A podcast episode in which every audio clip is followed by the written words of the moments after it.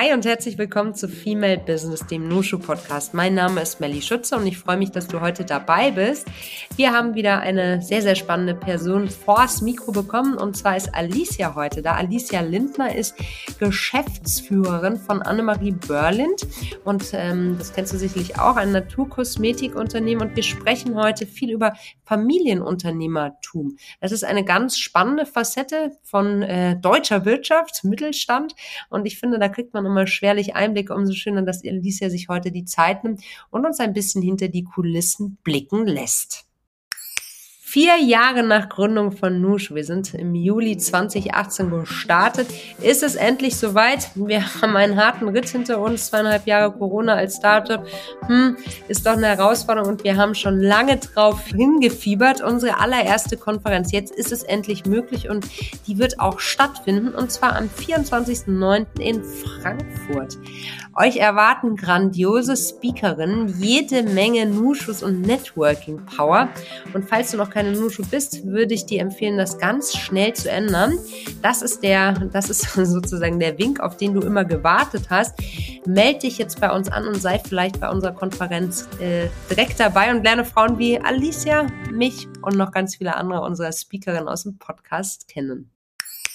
Hallo und herzlich willkommen, liebe Alicia. Wie schön, dass du bei uns bist heute. Ganz lieben Dank, Melli. Ich freue mich sehr. Wo bist du denn gerade? Im wunderschönen Schwarzwald sitze ich bei sommerlichen Temperaturen. Bei sommerlichen Temperaturen hast du denn auch ein schönes Getränk vor dir? Auch das. Ich äh, habe eine, eine Karaffe mit anderthalb Litern Wasser und eine Kanne Tee. Ich trinke nämlich ungefähr vier Liter am Tag. Ach, das ist gut, das tue ich auch. Und ähm, äh, man sagt ja auch, man soll viel trinken. Und äh, wie trinkst du denn deinen Kaffee, falls du auch mal einen Kaffee zwischendurch trinkst? Äh, am liebsten Espresso. Aha, also du bist wirklich sehr, sehr, ähm, wie soll man sagen, ähm, wie ist das richtige Wort? Du bist sehr konsequent, was dein, dein, deine Getränke anbelangt. ja, stimmt. Schön. Okay. Ja, wir haben heute viele Themen vor der Brust und ich würde gerne direkt reinstarten. Du bist ja 2014 in das Familienunternehmen eingestiegen und ich meine, das wurde damals von deiner Großmutter gegründet, Annemarie Berland. Und was mich jetzt natürlich erstmal interessieren würde, und ich schätze all die äh, Menschen da draußen, die uns zuhören, auch, wie kam es denn dazu? War das schon immer der Plan, ins Familienunternehmen einzusteigen? Also ich sag mal, wenn man in einer Familie aufwächst, in der ungefähr jeder in einem Unternehmen arbeitet und irgendwie eine hohe Bindung hat zu den Produkten und zum Unternehmen, ist es, liegt glaube ich, schon auf der Hand, dass man da irgendwie früh in Kontakt kommt. Und ich habe früh drüber nachgedacht und ähm, fand eigentlich die Idee schon immer cool. Auch die Idee von Naturkosmetik, die war damals noch gar nicht cool, sondern damals war nur konventionelle äh, Kosmetik so das Ding. Ähm, aber ja, ich wollte schon recht früh ins Unternehmen einsteigen weiß nicht, vielleicht so mit 13, 14. Ah, toll. Mhm. Mhm. Ja, ich meine, in dem Alter haben ja die meisten noch nicht so wirklich einen Plan. Ich äh, dir die Frage deshalb gestellt, weil ich hatte ähm, mal einen Ex-Freund, der war auch, da ging es um die Unternehmensnachfolge und es war extrem von Turbulenzen begleitet. Gar nicht der Eintritt als solcher, der erfolgte nun einige Jahre später, aber allein die ähm, die Übernahmegespräche, ne, das hat ja auch viel damit zu tun, ähm, mit dem eigenen Alter vielleicht von der, der, ähm, der, der ersten Generation oder ich meine, ihr seid jetzt in dritter Generation, glaube ich, dein Bruder und du äh, in der Führung, aber vielleicht von der vorherigen Generation. Und wie war das bei euch damals? Also ein Übergabeprozess ist schon, ähm, ja, Schweiß, Blut und Tränen, um ganz ehrlich zu sein. Ja. Ähm, auch wenn man sich als Familie gut versteht, und das ist bei uns echt der Fall. Ähm, es ist einfach, ja klar, ein Clash of Generations, mhm. was da passiert und was zusammenkommt. Also insofern, ähm, ja, da, ich sag mal, da hilft auch alle Strategie nichts und alles drüber sprechen. Klar, das ist super wichtig, aber am Ende des Tages ist es eine höchst emotionale Sache für alle Beteiligten. Und ähm, ja, da, da muss man einfach, das muss man wissen und das, da muss man sich auch drauf einlassen und im Prinzip immer wieder mit viel, viel Liebe in den Prozess reingehen. Mhm. Ich finde, du bist damit die absolut richtige Ansprechpartnerin, äh, Ansprechpartnerin für genau dieses Thema Konflikte vielleicht auch im eigenen Unternehmen aushalten. Ich meine, im Familienunternehmen ist es ja nochmal spezieller. Man kann ja auch nicht aus der Familie aussteigen. Also man ist ja in beide Richtungen sozusagen gefangen, familiär als auch unternehmerisch. Und ich weiß ja, dass ganz viele unserer äh, Frauen, unserer Zuhörer da draußen auch immer wieder eintreten für genau diese Themen, die du auch gerade noch nicht benannt hast, aber ich schätze, dass das auch so ein bisschen mitschwingt, wenn du sagst, neue Generation, vielleicht ist es sowas wie New Work, flexibles Arbeiten, disruptive Karrieren, also all, allgemein die Themen, die unsere Generation vielleicht eher ähm, ja, umtreiben als vorherige Generation. Wie schafft man es, solche Konflikte auszuhalten? Hast du da Key Learnings aus dieser Zeit? Ähm, also ich glaube, es ist ganz wichtig, dass man tatsächlich eine Strategie hat und einen Plan hat, wie man es macht und den auch committed hat. Und für uns war es super wichtig, dass wir auch jemanden extern haben, der uns unterstützt. Das ist tatsächlich eine Beraterin für Familienunternehmen oder für Familienstrategie. Und äh, mit ihr haben wir uns regelmäßig getroffen und eben die Strategie erarbeitet, aber eben auch über die Themen gesprochen, über die keine Familie gerne spricht, die mhm. äh, sogenannten Leichen im Keller, die jede Familie hat, Themen, von denen du weißt, wenn du die ansprichst bei deinem Bruder, bei deiner Schwester, bei deinen Eltern, dann platzt die Bombe. Yes. Also wir alle haben diese Themen, manche mhm. kennen sie schon, ja, okay. In einem gewissen Alter nutzen wir diese Themen alle bewusst in der Pubertät. Mhm. Aber ja, irgendwann ist es halt dran oder was für uns dran, diese Themen auch aufzulösen und auch über unangenehme Themen zu sprechen und auch ähm, ja, auch so Fragen zu stellen wie oder Fragen zu beantworten wie, Papa, wann würdest du denn rausgehen oder wann willst du denn aufhören oder glaubst du, du kannst das wirklich oder gibt es denn was anderes, was dich noch interessiert und solche Dinge müssen halt besprochen sein ähm, damit das funktioniert. Und für mich war ganz wichtig, dass mein Bruder und ich diesen Prozess zusammen gemacht haben und uns da auch immer wieder ähm, gegenseitig supportet haben. Mhm. Das stelle ich mir wahnsinnig intensiv vor und ich kriege ehrlich gesagt jetzt schon schweißnasse Hände. Das löst bei mir dieses, diese Schilderung dieser Themen alleine aus, weil das ja auch echt ein Paket ist. Also A musst du dich ja dann eingrooven in deine neue Rolle, ne, die gleichzeitig finden und ähm, außerdem genau diese Situationen dann ja auch aushalten, immer mit dem Wissen, dass es sowas gibt, was euch alle ja vereint ne, und wo ja auch die gemeinsamen Kraftanstrengungen hingehen sollen. Finde ich richtig toll. Also echt herausfordernd. Wenn man so gar nicht in diesem Bereich ist oder vielleicht nicht familiär gebunden, dann ist das ähm, schwer vorstellbar, aber scheint alles sehr strukturiert zu sein, ne? so ein Prozess dann. Ja. Ja, und den hat es auch total gebraucht, den strukturierten Prozess. Mhm. Und aber eben auch die, ja, ich, das klingt immer so cheesy, aber wirklich auch die Liebe zueinander und das Verständnis füreinander und immer wieder den Blick auf die Sache zurück. Wir wollen alle das Gleiche und wenn wir uns alle Mühe geben, dann klappt's auch und so weiter. Und also ich verstehe auch, warum ganz viele Generationswechsel schiefgehen und nicht ja, funktionieren so, ne? oder irgendeine, mhm. absolut. Oder irgendeine Seite das Handtuch wirft und sagt, wisst ihr was, danke, nein. Mhm. Ähm, weil es einfach so anspruchsvoll ist über so einen langen Zeitraum.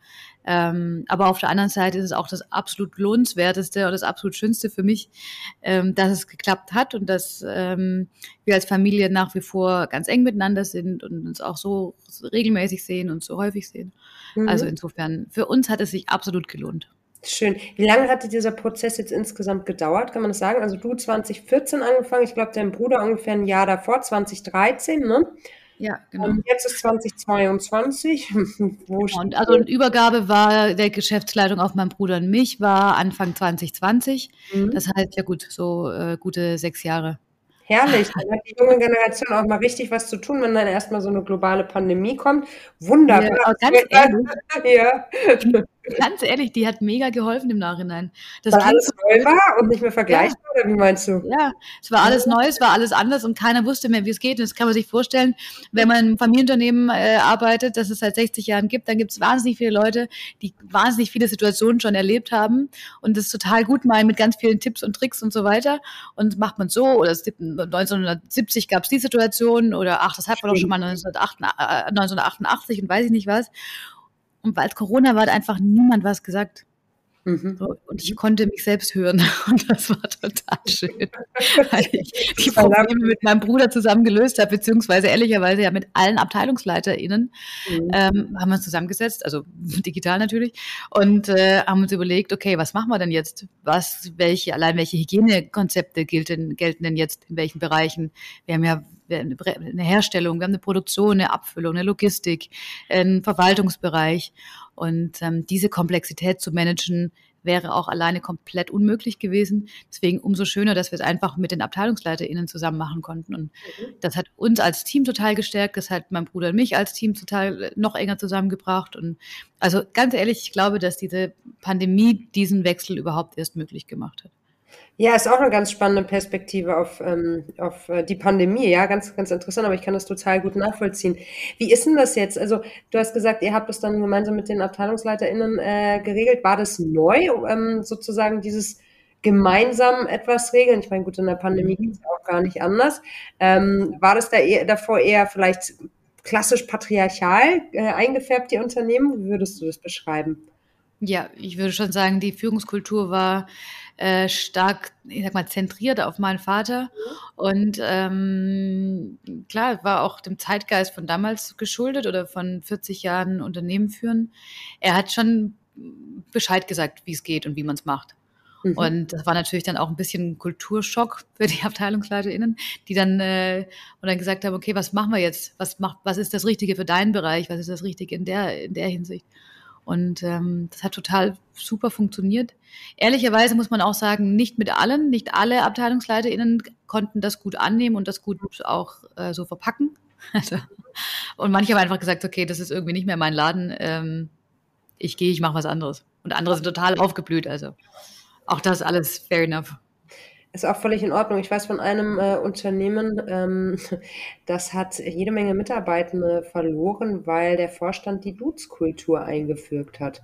Kannst du dir das vorstellen, da sind ähm, langjährige MitarbeiterInnen gegangen, weil sie das nicht ähm, verstanden haben. Da sind sie nicht mehr mitgekommen. Ja, stresst mich total, dass du es gerade sagst. Ich habe nämlich, wir haben gestern die Dudes-Kultur eingeführt. Hey, super. Da ist mal wieder so richtig schön ins Fettschnäppchen. Aber weißt du, ich habe mit diesem Unternehmen danach noch häufiger Kontakt gehabt. Auch heute stehen wir noch im Austausch und am Ende des Tages muss man auch sagen, das hat sich dann alles ähm, genau richtig so gefügt, wie es sein soll. Weil wenn ihr eine Transformation vor euch habt und ähm, naja, klar, ihr müsst ja auch euren Vibe reinbringen, ne? Ist ja ein Familienunternehmen. Ähm, wenn das dann nicht funktioniert, dann ist vielleicht auch eine innerliche Kündigung schon längst ausgesprochen. Oder was denkst du? Bist du noch da, Alicia? Yes. Sorry. Kein Problem. Ähm, ja, aber genau das ist es. Ähm, man muss halt seinen eigenen Vibe reinbringen und seine eigene Kultur. Und wir sind mitten in der Transformation oder im Change oder wie auch immer man es nennen möchte. Und für uns hat sich am Ende jetzt einfach ehrlicher angefühlt, die Mitarbeitenden zu duzen und auch geduzt zu werden. Ähm, was jetzt nicht so wahnsinnig typisch ist für den schwäbischen Mittelstand, muss man auch mhm. ehrlicherweise mhm. sagen. Äh, aber wir kennen natürlich ganz, ganz viele Mitarbeitende, aus der Grundschule, aus dem Kindergarten, aus dem Gymnasium, vom Bäcker, vom Metzger und so weiter, vom Fußballplatz. Also das war jetzt irgendwie überfällig. Finden auch ganz viele Mitarbeitende so übrigens. Mhm. Und ihr werdet damit sicherlich auch wieder neue Talente attrahieren, ne? die vielleicht für den schwäbischen Mittelstand ansonsten sich nicht so mitgenommen fühlen oder angesprochen. Also geht wahrscheinlich in beide Richtungen. Ne? Mhm. Ja, ja. Unternehmensnachfolge ist ja ein Thema, das häufig noch klar Männer dominiert ist. Was denkst du, woran liegt das und was braucht es, um Unternehmensnachfolgen grundsätzlich weiblicher zu gestalten, so aus deiner Perspektive heraus? Das ist eine sehr gute Frage. Ich bin natürlich in meiner Unternehmerinnen-Bubble drin. Das mhm. heißt, ich ja. habe gar nicht den Eindruck, dass es so über, überwiegend äh, männlich ist. Mhm. Ähm, nee, kann ich dir glaube ich, nichts Qualifiziertes zu sagen, woran das liegen kann. Ich will jetzt auch mhm. gar keine Stereotypen bedienen oder Frauen da beängstigen. Also ich habe eher einen ganz anderen Eindruck. Ich habe einen Eindruck, dass ganz viele ähm, Töchter mittlerweile sich auch zutrauen, das Unternehmen zu übernehmen, auch mit kleinen Kindern oder auch schwanger. Mhm. Und ähm, ich habe sogar das Gefühl, dass es von ähm, Papa zu Tochter manchmal etwas leichter ist als von Papa zu Sohn. Aha, wie kommst du darauf? Das habe ich so beobachtet. ich glaube, dass von Papa zu, äh, zu Tochter, ähm, klar, da sind andere, da sind andere Mechanismen am Werk als bei mhm. Papa zu Sohn. Und mhm. vielleicht ist ein bisschen, tut manchmal ein bisschen weniger Testosteron in dem Prozess. Ganz gut. Ja, das kann, das ist im, das ist im Bereich des Möglichen, Alicia. So ein Business ohne Testosteron, hm. ja, wäre schon, wär schon keine schlechte Sache. Du, aber ähm, zum Thema Testosteron, da interessiert mich noch eine Sache. Du sagtest vorhin so nebenbei, da sind ganz viele ehemalige MitschülerInnen von, von euch ähm, ja mittlerweile einfach im Kollegium vertreten. Und gleichzeitig sagen Mitarbeitende zu euch, ja, da hatten wir 1988 schon folgende Situation. Das heißt, ihr habt vielleicht äh, Mitarbeitende, sind deutlich älter als ihr oder als du insbesondere und schon ewig im Unternehmen. Wie gehst du denn damit um, wenn dir ungefragt Feedback gegeben wird? Passiert das häufig? Und falls ja, hast du da ähm, einen guten einen guten Weg für dich gefunden. So in Richtung Mansplaining-mäßig. Aber getan als Feedback.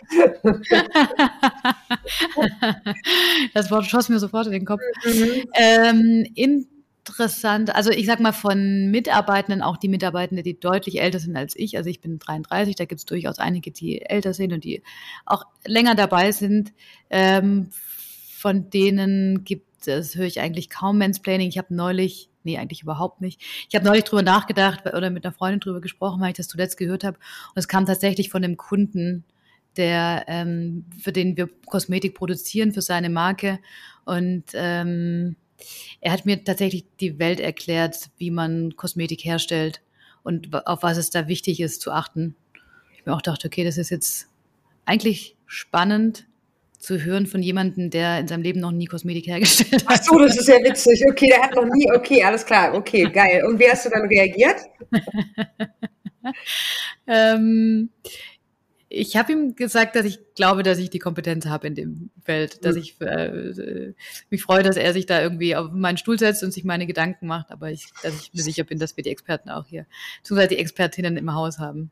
Das hat ähm, aber, aber funktioniert, ja, hat er verstanden. Das hat funktioniert, ja. Weil ich finde es auch fair, ich habe lange drüber nachgedacht, also in anderen Zusammenhang oder in vorherigen mhm. Mansplaining-Situationen drüber nachgedacht, ob man es einfach weglächelt, ob man drüber hinweggeht, ob man es äh, ja einfach totschweigt. Aber ich glaube, man muss den Herren, explizit, wenn wir von Mansplaining sprechen, mhm. ähm, den Herren auch die Chance geben, dass sie es checken in dem Moment, dass sie gerade irgendwie die Welt erklären zu dem Thema, in dem sie vielleicht nicht die Fachleute sind. Mhm. Ja, ich denke auch, Dialog ist das, was wir eh ähm, viel mehr wieder ja, zelebrieren sollten. Ne? Also es wird wahnsinnig viel gesendet die ganze Zeit, aber so wirklich miteinander in den Austausch zu treten und vielleicht auch auszuhalten, wenn der andere mal was sagt, was einem vielleicht jetzt nicht gleich gefällig ist oder über das man halt im Nachgang, wie du jetzt auch, nachdenken musst, reflektieren musst, das ähm, ist eh was, was irgendwie, hm, ich würde sagen, häufig zu kurz kommt. Ne? Ja. Und ich finde auch, also überraschenderweise, ich glaube, dass sich Frauen schwerer tun, in so einer Situation direkt gegenzuhalten oder direkt, äh, ich sag mal, die rote Linie zu, ähm, zu, zu, zu bestimmen oder zu markieren. Ähm, das machen Männer deutlich einfacher und deutlich charmanter oftmals, weil wenn es Frauen machen, sind sie oftmals drüber, aber viele machen es auch nicht. Gleiches gilt zum Thema ähm, Sexismus oder so blöden Showy-Sprüchen. Mhm ich beschäftige mich gerade echt viel mit dem Thema, weil ich habe einen LinkedIn-Post dazu gemacht und da gab es eine riesen eine Riesenwelle im positivsten Sinne drauf. Und ich stelle fest, dass ganz viele Frauen sich in dem Lauf ihres Lebens so einen Spruch angehört haben oder Blicken ausgesetzt waren oder sonstigem. Und die wenigsten haben darauf reagiert und haben gesagt so, ey, hör mal, lass das mal sein. ja, würde ich mich anschließen. Was hast du denn in dem Posting geschrieben? Ähm, ich habe eine Situation geschildert, als ich Anfang 20 war und ins Berufsleben eingestiegen bin. Mhm. Und da habe ich äh, von einem damaligen Kunden, von dem Beratungsunternehmen, bei dem ich gearbeitet habe, so einen Spruch gehört wie, ah, wo kommen Sie denn her? Dann sage ich, ja, aus, aus Süddeutschland. Und er sagte, ach, das ist ja super, da habe ich noch gar keine ähm, Gelegenheitsfreundin. Ich ah. äh, rufe sie mal an, dann können wir mal äh, Abendessen. Herrlich. Ja. Und in diesem Moment, und ich saß zusammen mit dem Designchef und mit meinem damaligen Chef und auch mit einem Mitarbeiter. Alles also mit drei Männern. Und alle, das war das Schlimmste, alle haben so drüber gelacht. So, genau. genau. Und du warst wahrscheinlich so eingeschüchtert und auch so perplex, dass du gar nicht wusstest, äh, was tun Absolut. und hast weggelächelt, oder? Absolut, genau so. Mhm. Und äh, ich habe mich so viele Jahre da so drüber geärgert. Mhm. Ich habe mir jahrelang überlegt, was ich hätte sagen sollen. Und das war irgendwann, hatte ich den Moment, da dachte ich, vielleicht geht es anderen auch so und habe das gepostet bei LinkedIn und die Situation beschrieben und tatsächlich also die Frage gestellt, was war der asozialste Satz, den du in deinem Berufsleben gehört ja. hast? Und es ist unfassbar, was die Frauen da drauf geschrieben haben. Meiner, willst du meinen hören? Bitte? Oh ja, bitte. Meinen hören? Du, ist geil. War ich ähm, in einem Prozess für den ersten festen Job, also nach dem Studium. Und da musste man so sieben, acht ähm, so Vorstellungsgespräche, Assessment, was nicht alles. Und dann war die letzte Runde und dann kommt der Manager rein, mit der, mit dem ich dieses Gespräch dann führen sollte. Er meinte so, Frau Schütze, ich habe schon viel von Ihnen gehört, vor allem von dem attraktiven Äußeren. Ah. ich, ja, nee, genau so. Und ich so, okay, ja, vielen Dank. Ich war auch viel zu perplex. Was sagst du da auch? Ja. Ein Typ mit einem, einem kleinen Konfi. Super unangenehm. Du weißt überhaupt nicht, wie du dich verhalten sollst. Hast auf einmal diese Business-Klamotten an, was eh schon ungewohnt ist. Weißt du, so ja. alles neu. Sehr Heimspiel dann. Und dann habe ich ähm, überlegt und überlegt, überlegt. Ich habe dann eine Zusage bekommen für den Job und habe dann mich gewandt an den damaligen Managing Director und habe da, ähm, habe dem gesagt, ähm, folgendes, ich würde grundsätzlich anfangen, aber äh, das und das ist mir zugestoßen, das und das ist mir passiert. Ich will nur, dass sie das wissen, weil dieser Typ führt ja doch relativ viele Gespräche auch mit jungen Menschen, mit jungen Frauen. Und was daraufhin passiert ist, der hat richtig cool reagiert, der Managing Director, hat sich dann nochmal mit mir getroffen, hat auch ähm, den Kollegen sozusagen, ähm, ja, einmal die ähm, Takt, also einen Takt erzählt. Aber was danach passiert ist, das war eigentlich das richtig Absurde. Ich saß damals in einem Großraumbüro und es gab da eine Insel, ähm, an dem saß halt das Team von diesem, von dieser Führungskraft, der, diesem Manager. Und der hatte allen erzählt, dass mit mir nicht gut Kirschen essen sei und man soll aufpassen mit mir, weil ich würde jedem das Wort im Mund verdrehen. Mhm. Das habe ich dann, das ist dann nach einer Dreiviertel, nach einem Dreivierteljahr ist das rausgekommen, weil ich dann, äh, da gab es so einen Balkon und ist man dann zum Schmücken hingegangen. Und da haben wir damals eine Zigarette geraucht und dieses Team hat mich immer nicht, die haben mich nicht begrüßt, die haben mich, be also die waren einfach mhm. nicht Und dann irgendwann hat mir das meine Kollegin, mit der ich mich dann angefreundet habe, erzählt. Das war schon krass, du. Kannst du nicht fassen, oder? Doch, also ich glaube sofort. Ich glaube sofort. Und das ist genau das, weißt du, wenn man sich als Frau dann wehrt, wenn einem im Nachhinein dann zumindest irgendwie wieder der Kopf anspringt und man was genau. dazu sagt, dann wird man dann als frigide oder zickig oder als weiß ich nicht was hingestellt. Das ist eigentlich das, das Schlimme, das Absurde an diesem Thema. Mhm. Und deshalb beschäftigst du dich jetzt auch gerade eben aufgrund dieser großen Resonanz damit, was Frauen auch häufig noch passiert im Business? Ja, ehrlicherweise, also ich bin so ein bisschen hin und her gerissen, ob ich echt in die Rolle möchte, der ja, in diese, in diese Casual Sexism Rolle überhaupt rein möchte. Aber auf der anderen Seite, es betrifft so krass viele Frauen und ich weiß, dass ganz viele Managerinnen nicht öffentlich darüber sprechen können. Ja. Weil sie Kollegen im Umfeld haben, für die es vollkommen Usus ist, so ja. mit Frauen umzugehen. Das Thema geht übrigens in beide Richtungen. Ich möchte es der Vollständigkeit halber einmal sagen. Genauso Männer sind von Sexismus betroffen. Ich schaue nur aus meiner Perspektive drauf. Mhm.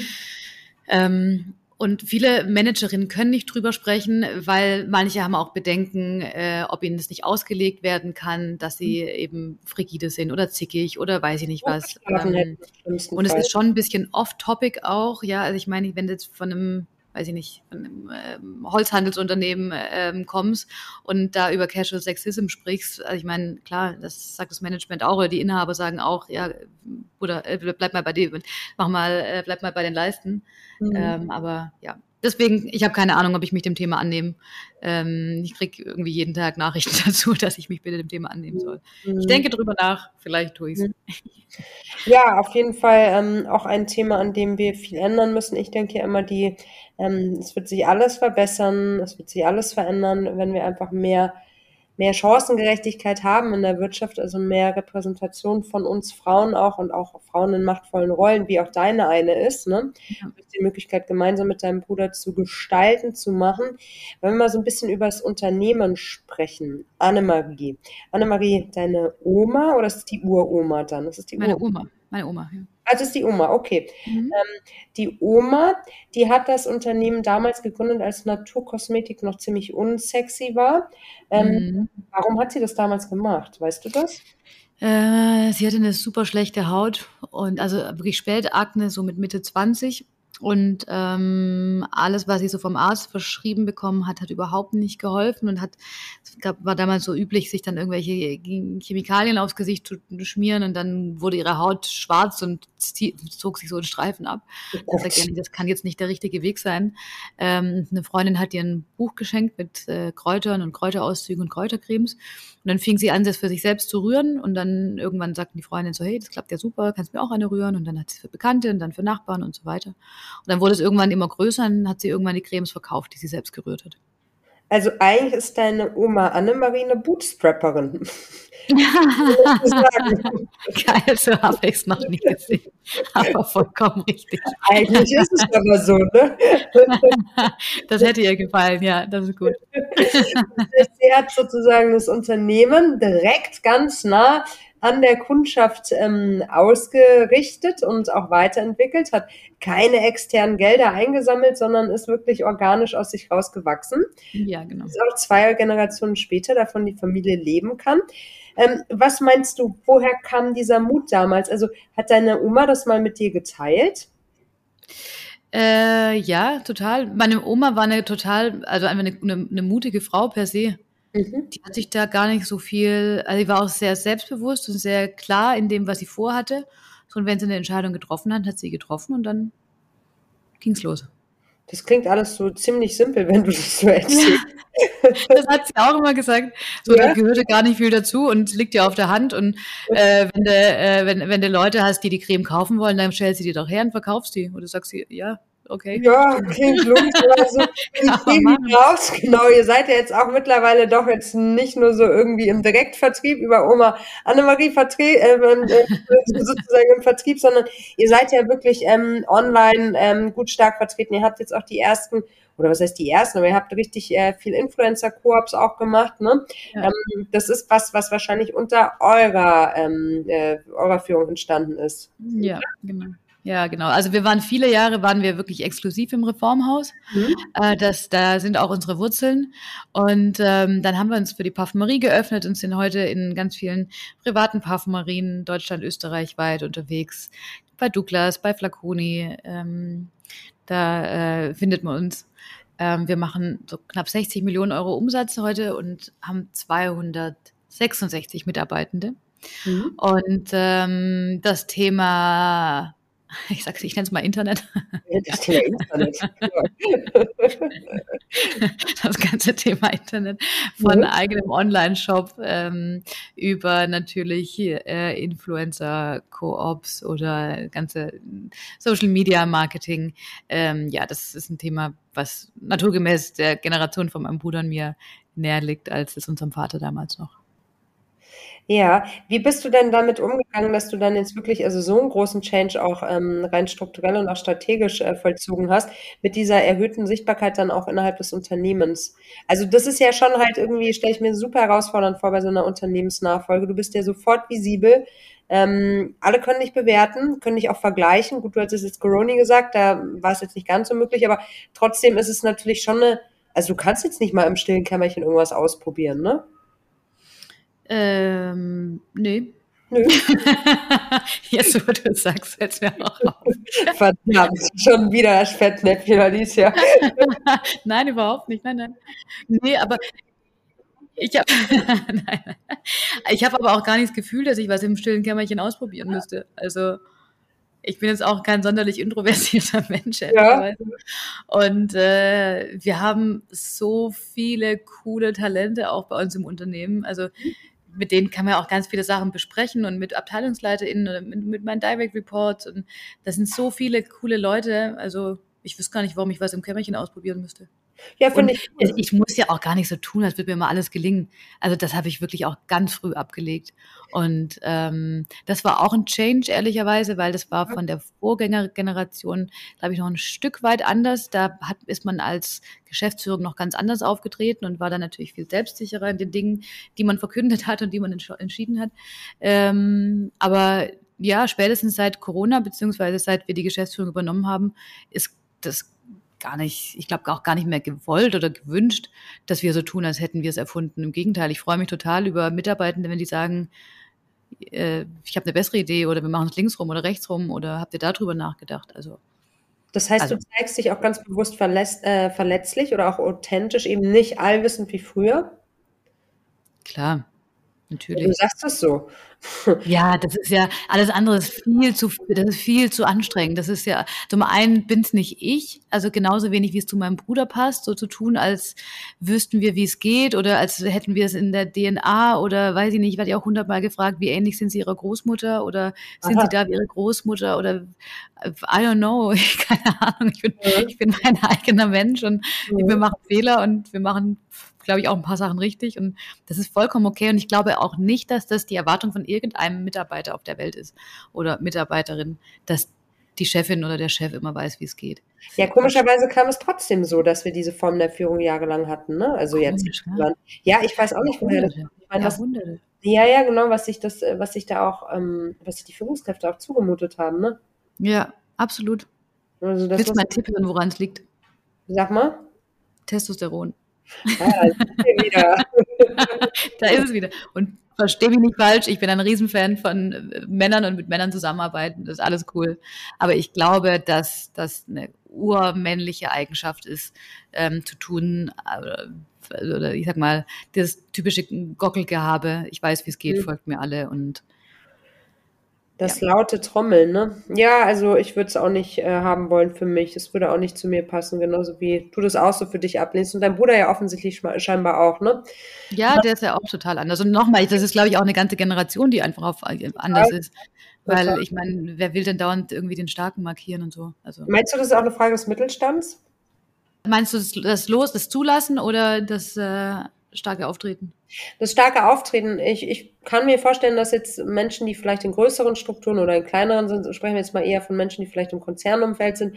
Ich habe immer das Gefühl, die bekommen so wahnsinnig viel, also wenn es gut läuft, ne, ähm, so wahnsinnig viel Fort- und Weiterbildung, bevor sie in eine Führungsrolle kommen. Jetzt auch nicht unbedingt immer, ne? Also da werden sich jetzt sicherlich auch ganz viele gerade sagen, also ich nicht. Ja, I feel you. Ähm, mir ging es genauso, aber ich habe immer das Gefühl, da würde eine größere Vorbereitung sein. Während Mittelstand oder vielleicht kleine Unternehmen, da rutscht da auch mal rein. Ich schätze, du bist auch schon häufig im Unternehmen, im Familienunternehmen, halt in Situationen gerutscht oder halt in Rollen gerutscht, die du davor noch nicht bedient hast. So ja. hast du dann halt gemacht, oder? Ja, so. klar. Deshalb stelle ich mir halt die Frage, ob deshalb irgendwie, wenn du so gut geschult bist, und dadurch natürlich auch Führungstrends, wenn man das jetzt mal so nennen darf, mit Ansätzen aus New Work etc. pp., ähm, dann einfach schneller an die Frau gebracht werden können und an den Mann. These. Muss ich mal drüber nachdenken.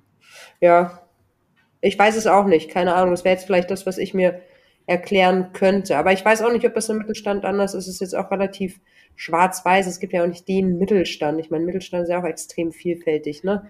Ja, total. Geht halt durch alle, Fahr durch alle äh, Branchen und durch alle Industrien und in allen Größen. Ja, ja, ja. Also ähm, man, wie, wie, es immer ist, wenn man selbst drinsteckt, findet man die Welt sowieso immer ein bisschen kleinteiliger, aber wenn man ja. genau außen drauf schaut. so, wenn man heute sagt, die 15-Jährigen, da weiß das, hat jeder sofort ein Bild vor Augen, wie die 15-Jährigen heute aussehen. Aber die 15-Jährigen finden sich natürlich alle total unterschiedlich, berechtigterweise.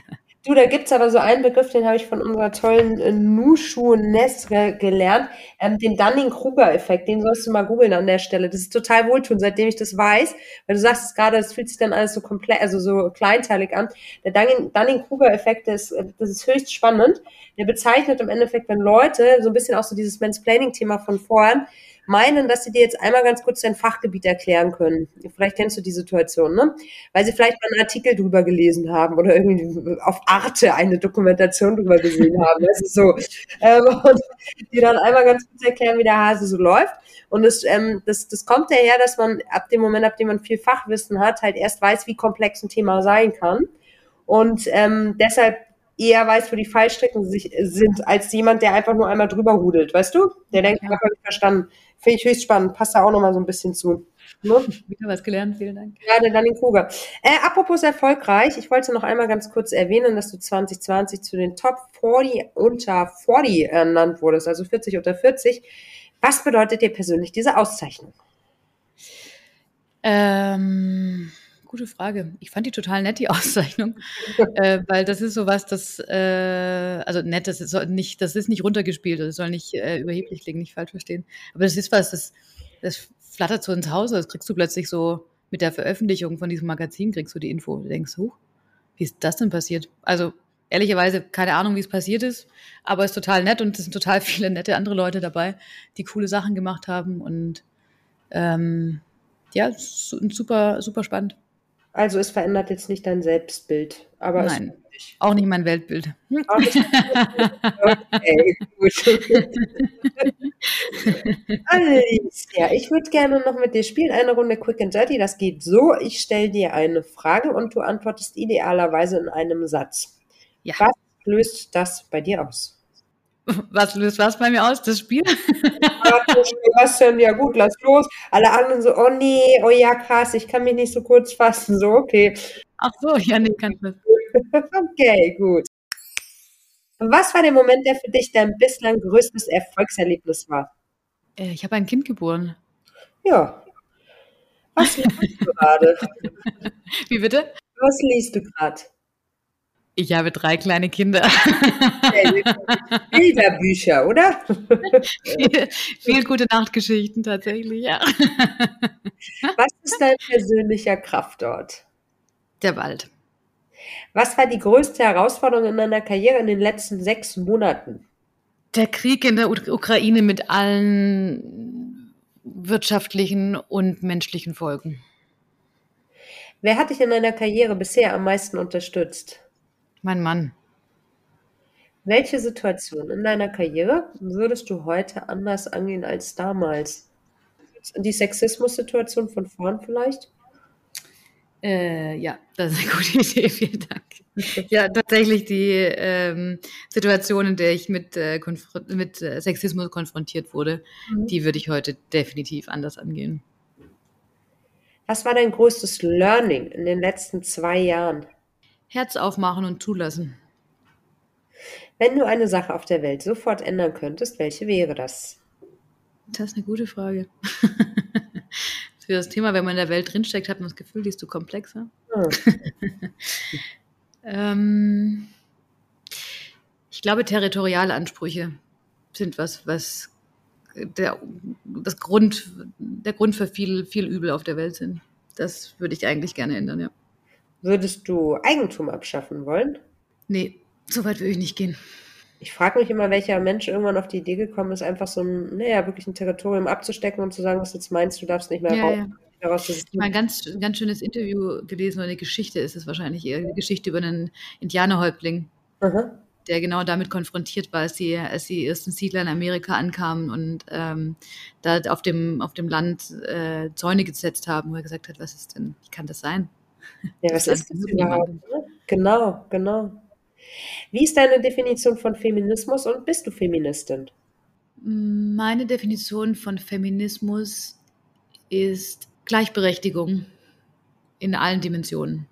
Das heißt nicht die Bevorzugung von Frauen, das heißt nicht die Bevorzugung von Männern, sondern Gleichberechtigung. Und in diesem Sinne bist du Feministin. Eine Feministin. Vielen Dank, Alicia. Das waren ganz viele, ein kurzes, buntes äh, Miteinander. Das hat richtig Spaß gemacht mit dir. Ich wüsste, es gibt noch ganz viele andere Themen, über die man mit dir ähm, garantiert sehr, sehr gut sprechen kann. Ähm, schön, dass du bei uns warst und vielleicht wiederholen wir das einfach nochmal. Ganz lieben Dank für deine Fragen, Melly. Ich habe auch wieder viel mitgenommen und habe viel äh, Food for Thoughts mit dabei. Ganz lieben Dank. Ich danke dir fürs Zuhören und ich hoffe, du konntest was mitnehmen. Falls dem so ist, dann lass uns gerne ein Lob da, indem du uns eine schöne Bewertung schreibst, zum Beispiel bei Apple Podcasts oder bei Spotify. Ähm, fünf Sterne oder ein paar liebe Worte. Das kostet nichts, gibt uns aber ganz viel Power. Und ansonsten freue ich mich, wenn du nächste Woche wieder reinschaltest oder uns ein Abo da lässt, dann verpasst du uns nicht. Immer montags ist Nushu Podcast Tag. Aber weißt du was? Sommerpause ist rum, wir haben so viel in petto, das wird richtig gut. Bis dahin, tschüss.